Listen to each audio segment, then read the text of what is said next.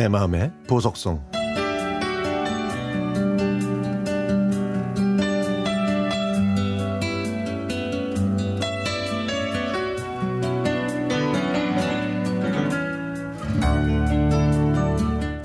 음력 5월 16일 양력으로 7월 3일은 어머니 생신입니다.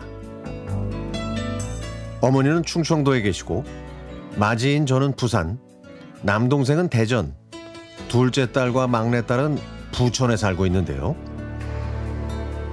2년 전에 아버지께서 천국으로 떠나시자 어머니는 적적해 하시면서 아버지에 대한 그리움으로 하루하루를 보내고 계시죠.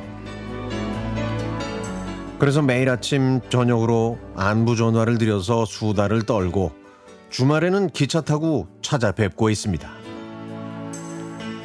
어버이날이나 생신 때 저희 남매들이 모두 찾아뵈면 어머니는 아버지 생각이 더 난다고 하셔서 저희는 차례대로 번갈아 가고 있습니다. 엄마, 이번 생신에도 안 모여요?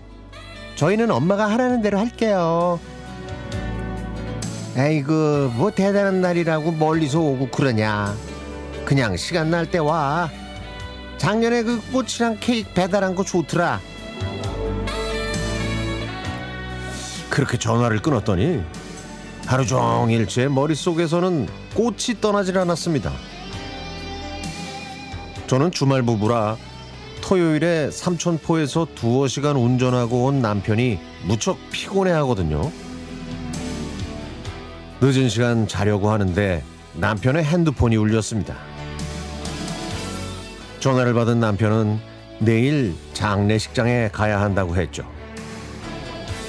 그리고 다음날 아침부터 남편한테 여기저기서 전화가 옵니다.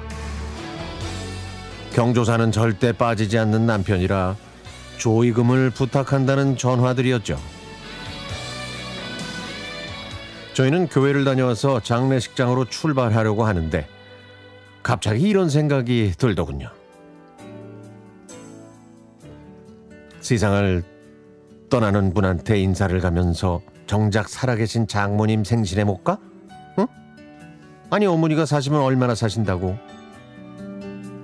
그래서 남편한테 말했습니다. 저기 어차피 가는 거 내일이 엄마 생신인데 다녀오는 거 어때요?